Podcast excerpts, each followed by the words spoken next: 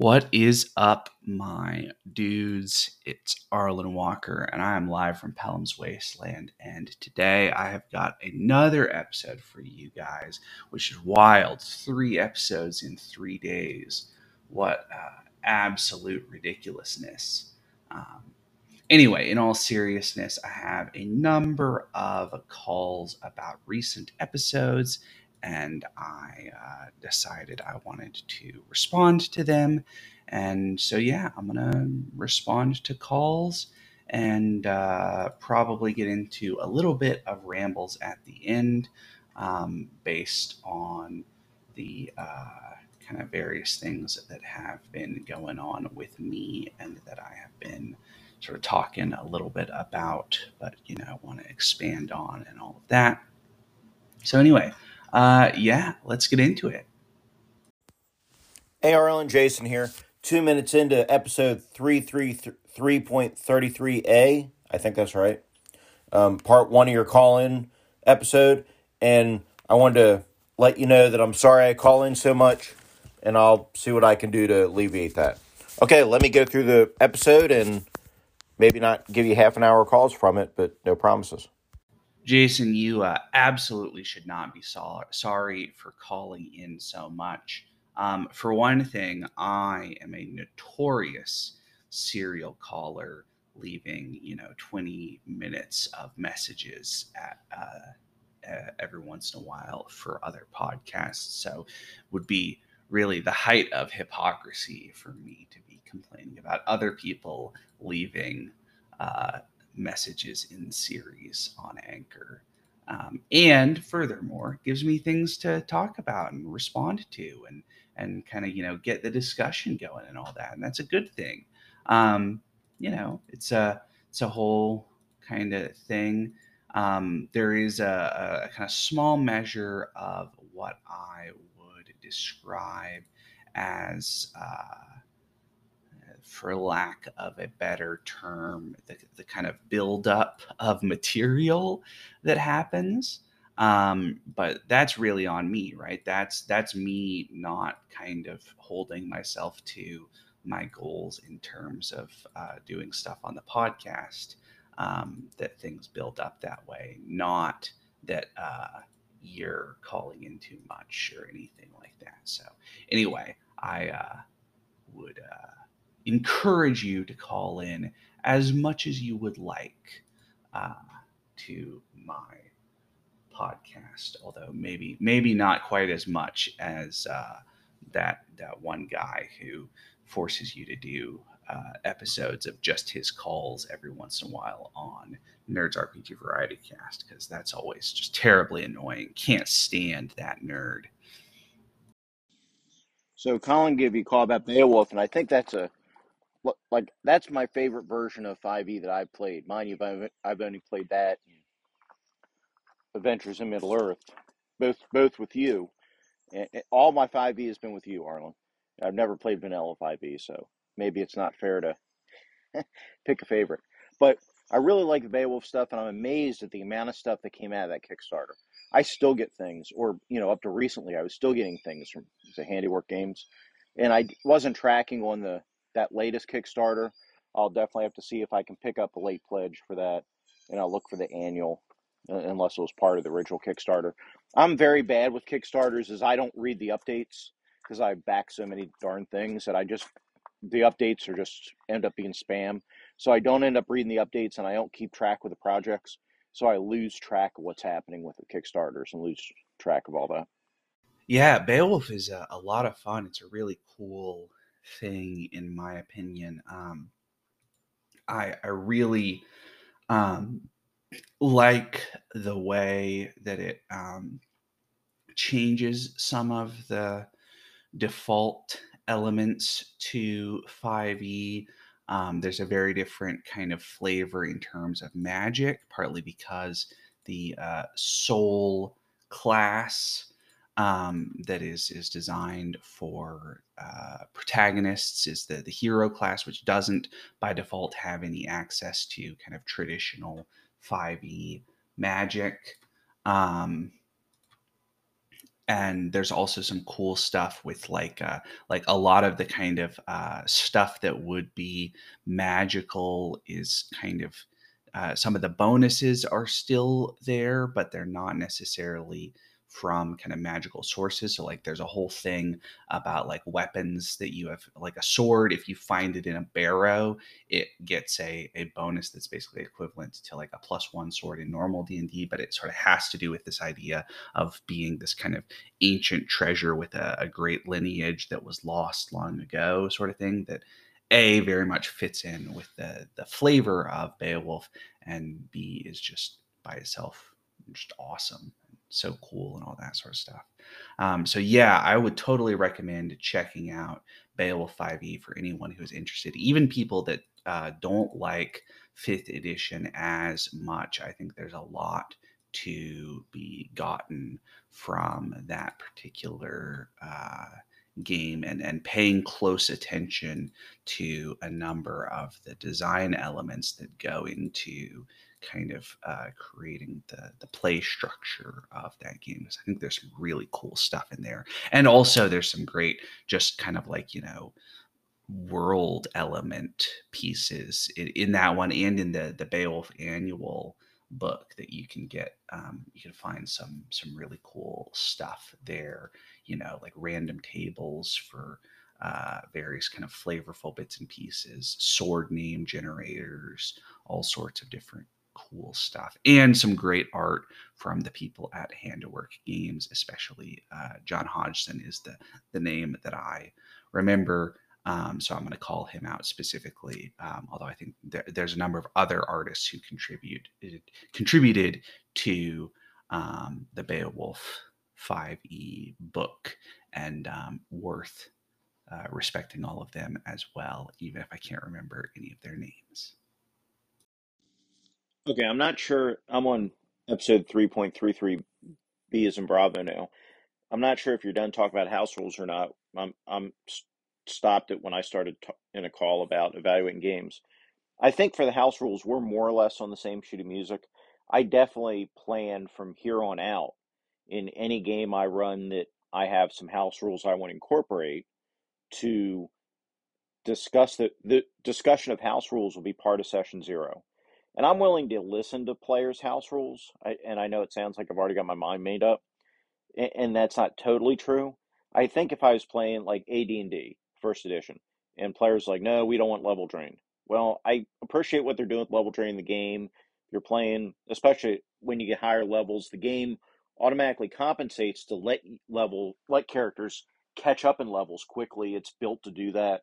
So I, I don't know that I would go with that is in I, I don't know if I would, you know, nerf level drain, but I do think the players' opinions are important because if it turns out the players really don't like the system, then and you figure that out in session zero, you know, we all agreed to play a game, we all agreed to play AD and D, but then when we sit down session zero, people hate actually hate AD and D, and just had you know we're too polite to say that earlier or whatever.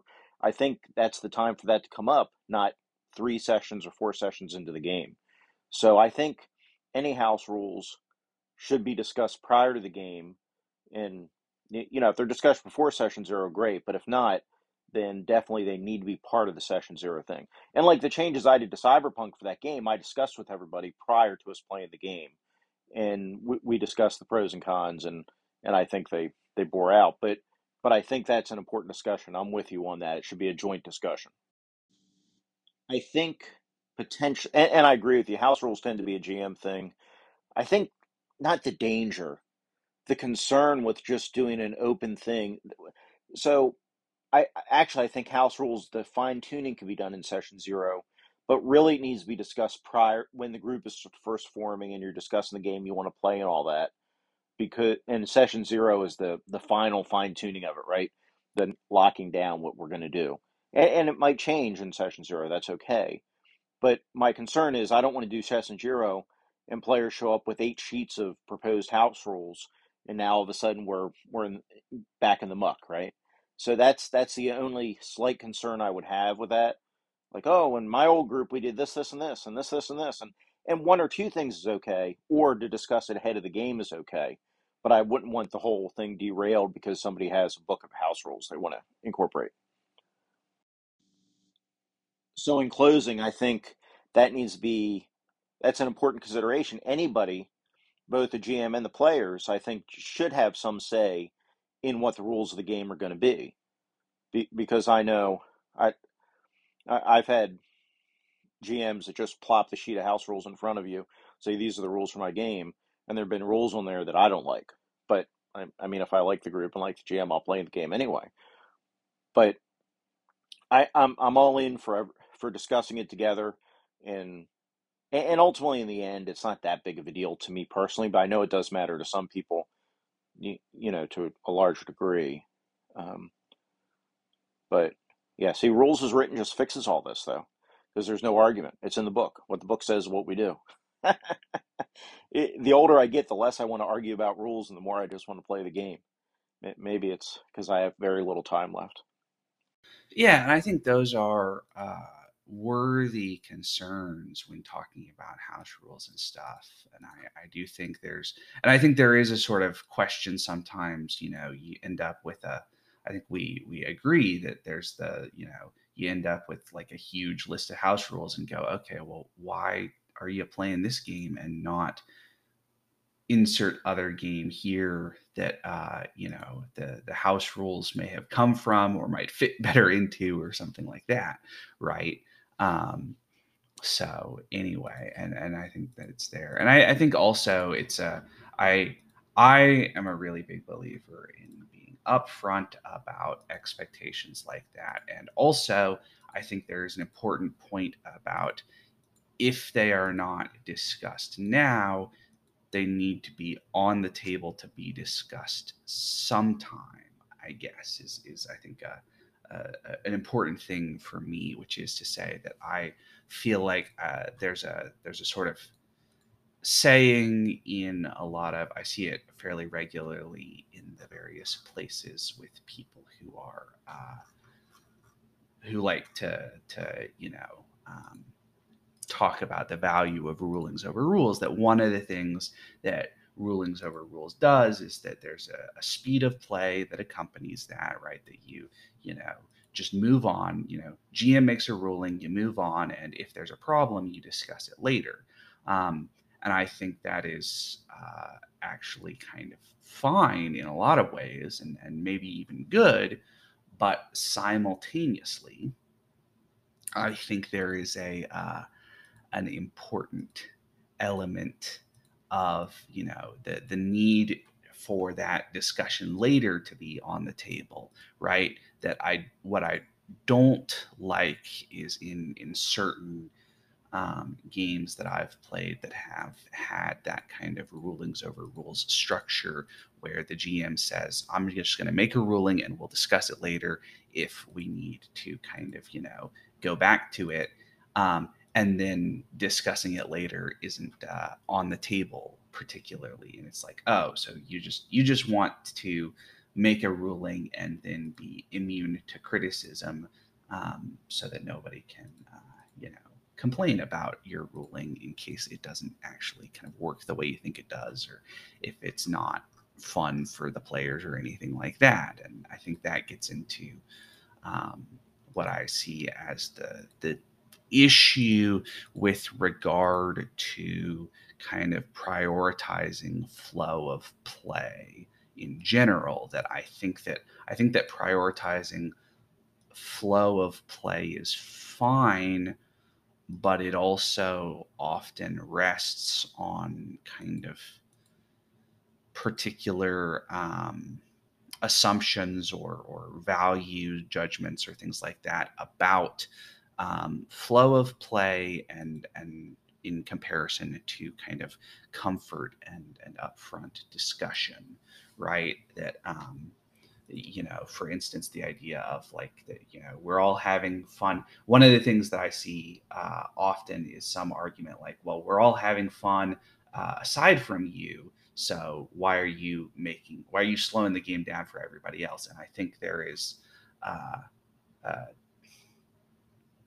basically that um, imaginary strawman GM is using a, a uh, you know, the silent majority argument and uh, is uh, should actually, you know, ask their players if all of the other players really are having fun or if the players want to talk about things. Because I see all the time some version of GM says everybody is having fun without, you know, actually taking the chance to ask whether everybody is having fun. And I think that gets into okay, so you know, you want to prioritize everybody's fun at the table, but aren't willing to, you know, actually ask directly whether people are having fun with the things going. And it seems to me that that often speaks to, uh, you know, a sort of anxiety about the idea that what if they say no, right? That a, a GM who is behaving in that way is, uh, you know, perhaps uh, not not necessarily consciously, right, but even unconsciously, right, is not actually asking the rest of the table if they want to pause to talk about things or to prioritize the flow of play. Because what if the rest of the table doesn't agree with the GM, right? I think that's a, an issue, right? I think I think there's a lot of um, bad GM behavior that um, stems from or is related to these kind of silent majority concepts, right? The, you know, if there's one player who is having an issue and their issue is brought up to the GM, that the GM may just assume that the rest of the table is on the GM's side of the argument, essentially, and that they have the the majority on their side rather than actually kind of being upfront and asking about what the rest of the table would like to do. Um, in particular, there's a there's a uh, uh, uh, I'm doing air quotes safety tools document on DriveThruRPG that's called like OSR safety tools or something, and it's uh, terrible for a whole lot of reasons. Um, but one of the big ones is that it basically makes that um, discussion very very explicit that it's you know if you want to leave the table that's fine but everyone else is having fun so don't bring your issues into play and that very much gets into right how would you know that everyone else is having fun without actually asking them? Or just you know in this case just assuming that everyone else is having fun because they haven't left the table seems to be what's going on. Anyway all of that is to say that yeah i'm, I'm a big believer in you know just just talk to everybody about what house rules you want to play as and you know if the gm has to be the bad guy and kind of put their foot down and say no these are the house rules i um, that, that the game is going to go on with ultimately if i'm going to be running the game i think you know be i guess what i'm saying is you know if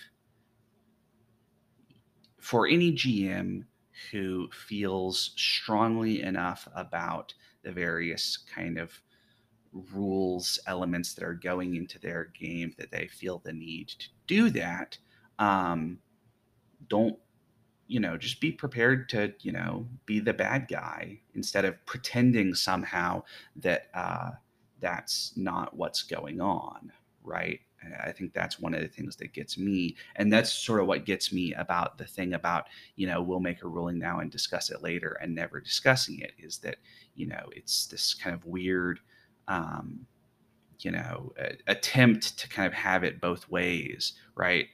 Um, and that that I think is, uh, yeah, difficult to deal with for a whole number of reasons.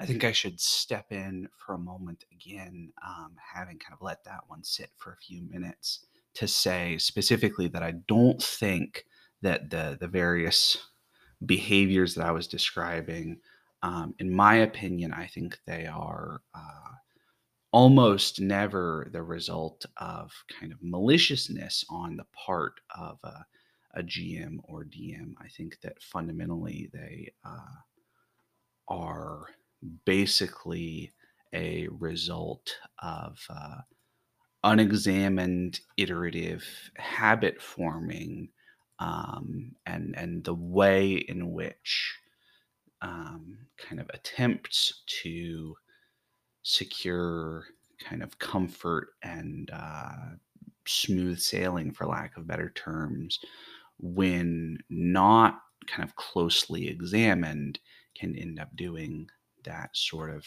uh, you know behavior that has uh, negative consequences as a result, very much like what I've been talking about in a number of recent episodes of, you know, the way in which um, discomfort can cause or be related to people uh, acting irrationally and uh, not doing a good job of, of targeting the source of their discomfort but instead um, getting uh, responding to the kind of icon of the discomfort rather than the actual source and uh, not kind of using their um, discomfort to improve.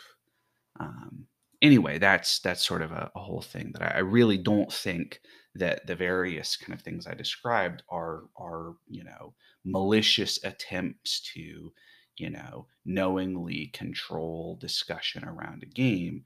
I think they are basically, uh, you know, people who have some level of, uh, you know, the the kind of discomfort or uh, however you might want to describe it that, um, and especially the way that, and I I know this very much from myself, the way that um, kind of iterative development of habits without kind of close examination and, and paying attention to things, you can end up with uh, habits that uh, do not do what they're supposed to do and may even make problems worse.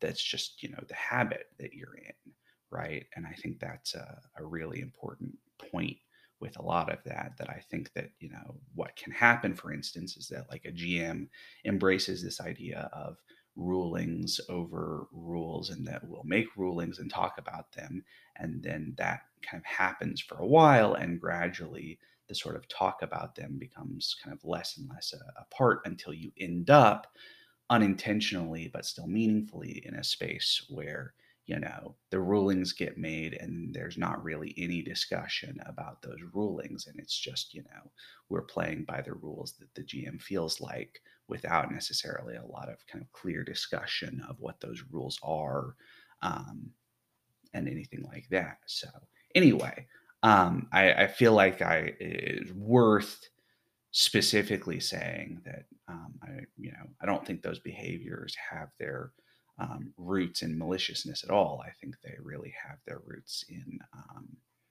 you know, unexamined uh, iterative habit forming, essentially. As far as evaluating games, yeah, I guess I got off track there a little bit. I I see what you're saying. I mean, like like so, the red box, the Mentzer red box for D and D basic set was my first RPG, and you know, there's a lot of nostalgia built into that for that reason. I also do think it's, especially at the time, and since then, it's still the standard basic sets are, are you know, put up against, but basic box sets are, or, you know, other games are held to. But yeah, before we, had drifted away from D and D because of the mechanics and because it wasn't, a, or it wasn't perceived as fun to other games prior to the, you know, first edition. Well, I, I was in the army before second edition came out. But anyway, but we drifted away from it. And and when I look back now, I mean, I play D and D and I play o, OSR games because that's what everybody plays, but they're not my favorite games and they're not my favorite systems to play. So so I definitely see what you're saying. That said, there are other games that you know I know I really enjoy for the nostalgia value, and and I won't try to argue that they're the best design games in the world and they're and they're the best implementation of those games, but they're still my favorite because I do really enjoy them. You, you know, whether we're talking Top Secret or Boot Hill, or uh, you know things like I, I don't know. There's a number of games that, that fall in that category. I have a you, you know pr- pretty great love of Tunnels and Trolls, but I'll definitely tell you Tunnels and Trolls is not for everybody. You know, the combat is nowhere near tactical enough for most people these days, by any means. Uh, for people that want attack combat, Tunnels and Trolls just isn't going to give it to you.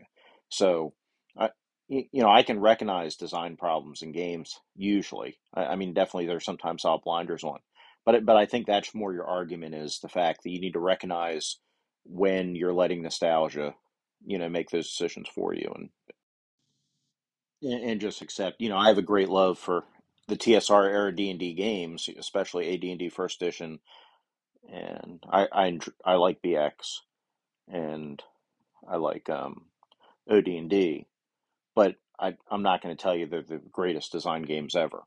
I, I recognize that they're not, but that doesn't change the fact I like them, and and and I think you can accept both things, and you know, but and I think that's kind of more where you're going to is to. I, I am curious though to see. I know you outlined it a little bit before, but down the road as this expand as you expand this, you know, the series or, or you know discussion on this topic, I'm curious to see the evaluation of fun, like the objective evaluation of, of fun. And I know that's not quite the right words, but the, the way you're going to evaluate it. And you talked about that before, like the time it takes for a move and things like that.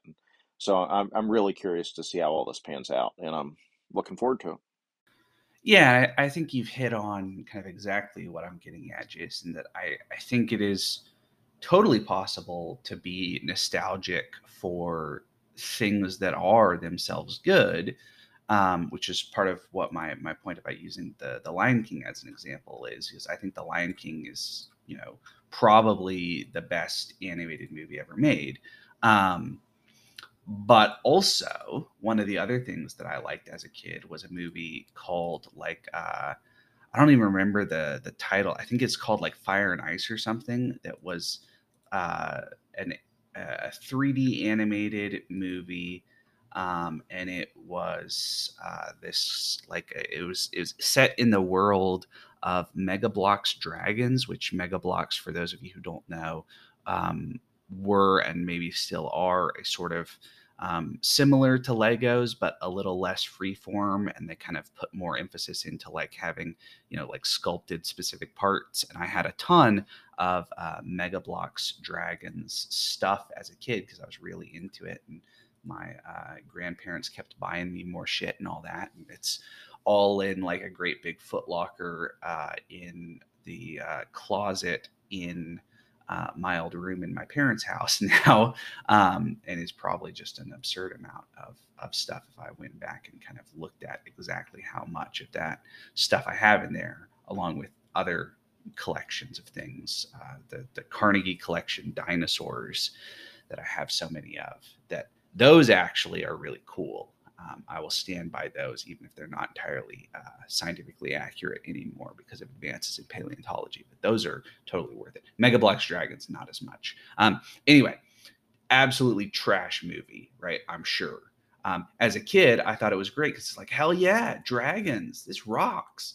Um, and I'm sure that if I went back to it, I would be like, you know, this is is you know just complete nonsense and trash and not worth engaging with at all. Um, and that's sort of my my point, right? Is that I don't think nostalgia means that something isn't good. I think that nostalgia is a component in why people like certain things. Um, and that it's important to recognize the difference between you know liking something because you're nostalgic for it and especially i think nostalgic for the uh, the sort of period of your life that it is associated with, because that's one of the things that I think is really strong with, um, for instance, I think part of the reason why I try to wake up early nowadays is because when I was a kid um, in like elementary school, uh, my parents liked to sleep in on weekends. And so I could wake up early and go play video games on the computer basically all morning until they actually woke up from, you know, like 6 or 7 a.m. until like 10 a.m right? Which was awesome when I was a kid. Um, and then I sort of stopped doing that as I got older. And I suspect part of that has to do with, you know, the various changes that you go through during puberty, but also the kind of um, growing realization of the sort of early age at which sort of subtle elements of what we would describe as depression started to filter into my life. Um, and that somehow now like waking up early on the regular feels like it's it's sort of uh, attached to the you know being a, a, a happy nine year old or ten year old and playing video games and having lots of fun somehow right which is to say that yeah waking up early is probably a good practice and you know waking up early and getting shit done and all that is good but that's not the only reason that I value it. In in the same way that I think it's important, and I think it's important to distinguish between those sources of value if we want to get into, especially kind of communicating what things mean uh, even just communicating to other people what things mean to us, right? To, to be kind of self aware enough to talk about the way in which, you know, some of the things that we care about are not things that we care about because of the thing itself necessarily. Arlen Jason here. Your your volume levels was bet were better. Yeah, can't speak English properly. 333B, you didn't drop down out and out like you did in the pre- other episodes. So I think you, you got that. And, and what you were saying is probably all that was. So I, I wouldn't worry about it too much. And I look forward with much trepidation to 333C because I, I realize that's going to be a potentially contentious and, and I'm kind of curious on your comments to what I said, but also I, some of my comments kind of put me out there a little bit, so maybe I shouldn't have made those, but it's all good. We will see where that takes us. Anyhow, I hope you have a great rest of your day, and I will talk to you soon. Well, um, I'm glad that the volume is better. 33C is actually out by now, of course. Um, and uh, Jason's next call in is called 333C, as in Charlie. Um, so uh, hopefully, I haven't listened to it yet. I actually haven't listened to. I'm, I'm listening to the calls as I put them into what I'm what I'm trying to do now, so that I don't forget about calls. Is just put them all into an episode that I just label call in draft on Anchor, and um, have that be like you know they're all there and when there are sort of enough things to create a call in show um, that i listen to things and respond to them. Um, and I listen to some things as they come in, um, but not all the time, which is to say um, that I am lazy and get bored and don't uh, maintain process as well as I should and all of that sort of stuff. So I haven't listened to Jason's comments about my responses in 333C. Um, but I guess we will get into that. I'm glad that the volume is better. I do think it's probably just related to kind of the orientation of the microphone relative to my kind of head movement and and head facing.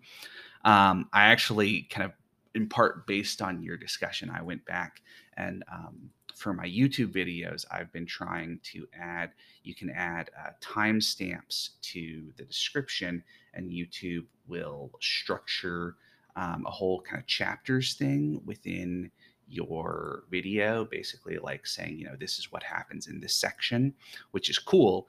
Um, and so I have been kind of watching some things back and realized that my audio was quieter than I had hoped it would be. Um, I think I got it right, and then I made some changes without checking them, um, especially the kind of uh, noise filter that I am using to try to avoid some of the background noise, I think makes me a little quieter. And um, that that's, uh, you know, uh, normally would be just fine, but is perhaps not as just fine when I already have my audio uh, fairly low to try to avoid being too loud anyway. Um, and that therefore I am uh, yeah, I, I, tinkered with the audio settings a little bit, and I'm gonna kind of re-listen to stuff for a little while that I record. I record that through OBS, so that shouldn't affect anything on the podcast except for the from YouTube episodes. Um, but anyway, kind of tinkering with the audio has got me thinking about it. So thanks for that. Um, anyway, let's get back to the calls. Aaron finished episode 333C I, I think you did a good job responding to my meanderings. Congratulations. Not always easy to do. And yeah, we'll, we'll see. We, we've talked a little bit on Discord already. Depending how it pans out, the shared world setting sounds interesting. We'll just have to see where that goes. But I, I could definitely see doing something to participate in that. Um, due to my schedule, maybe a solo game. Who knows? But you know, I'll be keeping a close eye on that and maybe piping an idea or two. We'll we'll see. But take care. and I, I look forward to your next show where you selfishly don't play any calls. No, just kidding. I, I, I totally understand the issue of having call, wanting to talk about something and having a bunch of calls. So I, I look forward to your next episode. Take care. Yeah, so uh, thanks, Jason, for that. Thanks for all the calls on the 333 stuff. It's been great. Um, yeah, I uh, I hope that we can figure out how to do some more of the the shared setting stuff. I have been uh, a little negligent this week in terms of that. I had some kind of uh, more elaborate plans for kind of getting that up and going, and those have not uh, quite panned out. So um, we'll see. I may end up. I think uh, maybe the the early part of next week might be a good time to kind of work on uh, laying down some some more groundwork for that to get it going, so that anybody who wants to participate can uh, start uh, uncovering setting because that would be a lot of fun. Um, so yeah, well, Arlen, I'm going to have to follow your advice and and respond with aggression to the random bullshit at the end of your show. I'm unsubscribing. I'm taking your picture off my wall. You're unfriended. That's how all this works, right? And how the Facebook works. So I'm interested to see how your novel writing weekend goes. You know, keep your chin up, and you know if it if it works, great if you run into some blocks, that's okay. So don't be hard on yourself. I know sometimes you can be, but the, the big thing is you're giving it a shot and you're giving it the you know the old college try, right? So I'm rooting for you. Hang in there, and we'll talk to you soon. Hopefully, I'll game with you um, Saturday morning.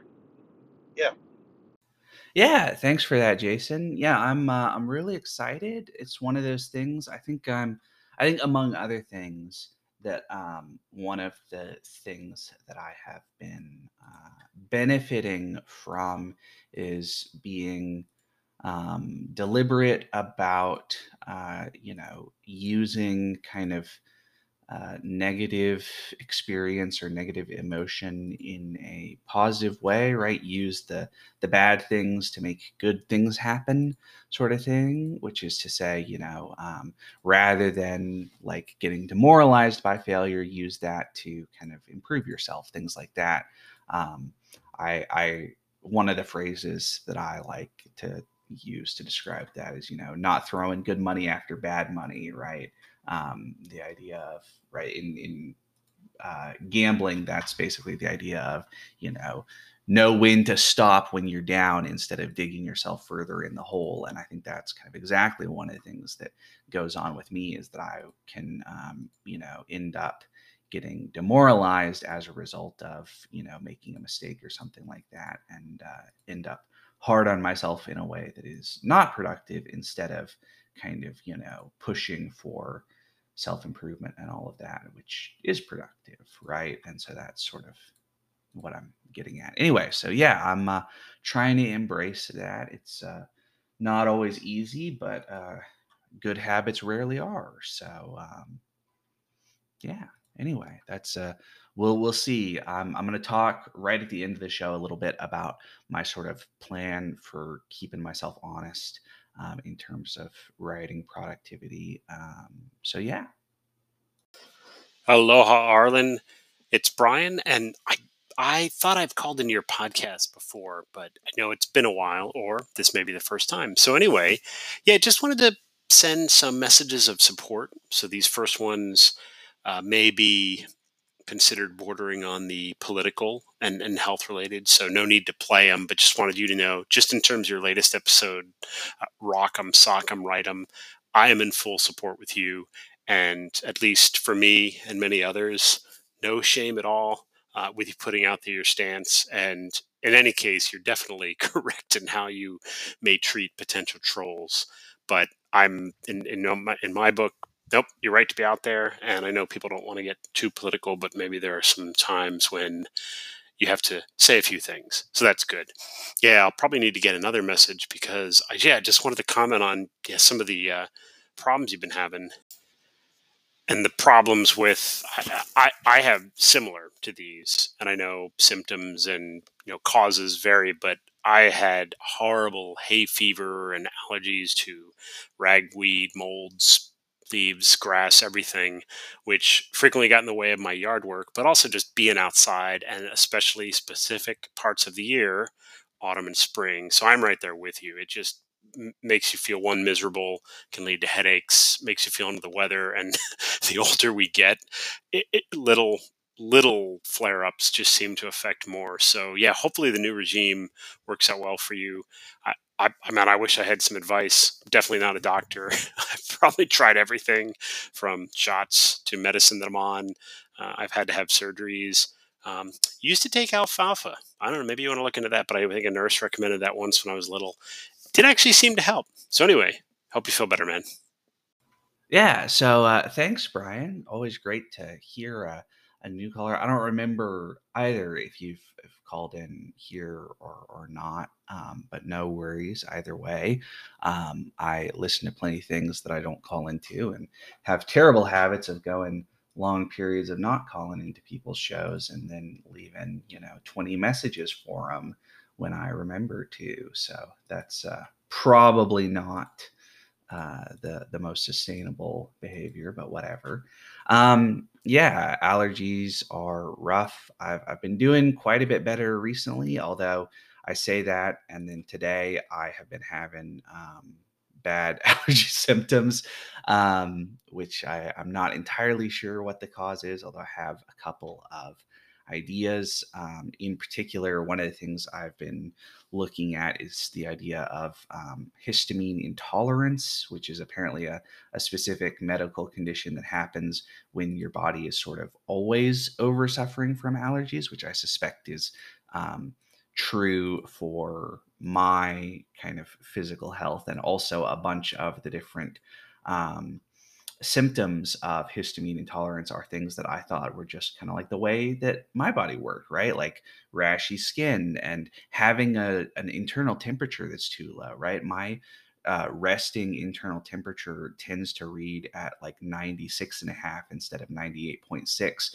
which, you know, two degrees Fahrenheit is not um, necessarily the end of the world, but uh, right, hypothermia, hypothermia is at like 94 or lower. So about half of the margin taken up there. So anyway, um, and apparently that's a, a very common um, result of this kind of uh, histamine intolerance, right? So I, uh, anyway, and one of the things that can uh, affect histamine intolerance is the sort of stuff that you eat and your body's ability to process histamines, um, which is to say they recommend not drinking alcohol if you're worried about histamine intolerance. And I uh, went over to my parents last night and had a beer with dinner, and now feel like I've got worse allergies the next morning. Um, and I don't think that's you know hangover symptoms because one beer is hardly enough to get hungover on and um, all that. So, and also I drank a bunch of water, so it's not like anyway. Point being that I I suspect there's something to that. So I guess I need to be a little more uh, careful and and cognizant of that sort of stuff, perhaps. Um, so anyway, yeah. Um, anyway, thanks for for calling in. Yeah, I uh, I think it's a complicated thing with politics because I, I really do. I mean, I know about myself that I'm someone who really deeply values comfort, um, which is to say that you know I, you know, for for years and years, I basically wore sweatpants and turtlenecks every day because that's what was comfortable to me. Um, and uh, so I, I know about myself, and I, you know, I like, you know, soft clothes and I've got, you know, heavy blankets that I sleep under because that's comfortable too and all that. And the point that I'm getting at has to do with the recognizing the value of comfort, but also trying to recognize the value of calculated discomfort in some ways. Um, the way in which, for instance, you know, one of the things I've been finding with uh, exercising regularly is that, you know, exercise isn't necessarily easy. Um, especially if you're you know worn out from whatever or not feeling 100% or anything like that but it is a sort of good discomfort often right there's like a like a positive discomfort from sore muscles from lifting weights and things like that and that's good and that it probably follows that there's some of that to a lot of other things right the the value of good discomfort and that maybe um, being kind of you know clear and upfront about some level of political stuff especially um, certain political things that are are um, I think moving from the range of sort of political disagreement and into the range of things like, you know, human rights issues and all of that. Um, right. The difference between a, a friendly disagreement between two people over an opinion and between, you know, a, a fundamentally illogical position that is uh, upheld by fanaticism is an important distinction. And that therefore, you know, um, being upfront and talking about it is, I think, uh, uh, you know, good discomfort in some ways. Um, and also, like, I, I changed my logo to a fucking rainbow, right, guys? I, anybody who doesn't, who hasn't figured out where I stand on a lot of the political stuff is not paying very much attention, right? I, I feel like that's a, a point to be made too, right? That, you know, if you aren't paying enough attention and are, you know, listening with mm, the equivalent of, of like, you know, awareness blinders on, um, and then feel like it's a shock when I talk about how disgusting it is that uh, the Supreme Court uh, is apparently talking about uh, overturning Roe v. Wade after a number of the justices, you know, described under oath that Roe v. Wade was settled law and they wouldn't overturn it. And also the nature of like the particular opinion that is out right now that is admittedly a draft, but is just uh, an awful piece of argument, right? There's, there's very little um, logical connection between a number of things. There's lots of spurious evidence. It's, it's really not a good um, well crafted argument just on the basis of, of being kind of a, a you know a, a, starting at a logical assumption and then moving logically through the process in order to reach a logical conclusion right it, it just doesn't fit that definition um, anyway which is to say that you know if you're not paying enough attention to see where i stand on those sorts of things then uh, that's on you i feel like um, and not necessarily you as in you, Brian,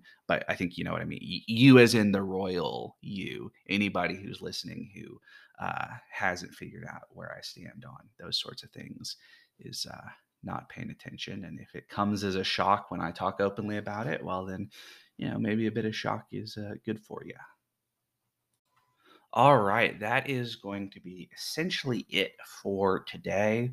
Um, I, I thought this was going to go out on Thursday, but it's actually going to go out on Friday, which big deal. Um, not a not a huge problem, but just a, a fun little um, glitch in the matrix or whatever else you want to call it. Um, yeah, which is to say that I, I, got busy with other things when I had planned to be working on this. Um, it is uh, have not started the the novella writing project yet as of the time of recording this or the time that it goes live um, because the plan for the friday period is to start at 1 p.m and work until about 7 p.m with you know breaks for uh, you know eating food and all that sort of stuff stand up and walk around and things like that mixed in. Um, and i i have a sort of idea to do some recording kind of mixed in with that and after it to talk a little bit about kind of the experience of sitting down and writing uh, a whole lot in uh, a relatively brief period of time. So, um, anyway, all of that is to say that there may be an episode. If if I end up uh, being able to do that, I'm not sure how I'm going to do it. If it's going to be like one episode or two episodes. Um, if it's one episode, it will probably come out on Monday or Tuesday of next week. If it's two episodes, I might release one like uh, on uh, Saturday night or Sunday morning, kind of halfway through the project to kind of talk about where I'm at at um, that moment in particular. Um, but I think that'll be, I, I, think that that level of kind of, you know, talking about this stuff and uh, sort of inherent accountability that that provides almost is, is actually a, a fun thing that is uh, useful for me in many ways. And uh, yeah, so that's sort of that's sort of the plan right now.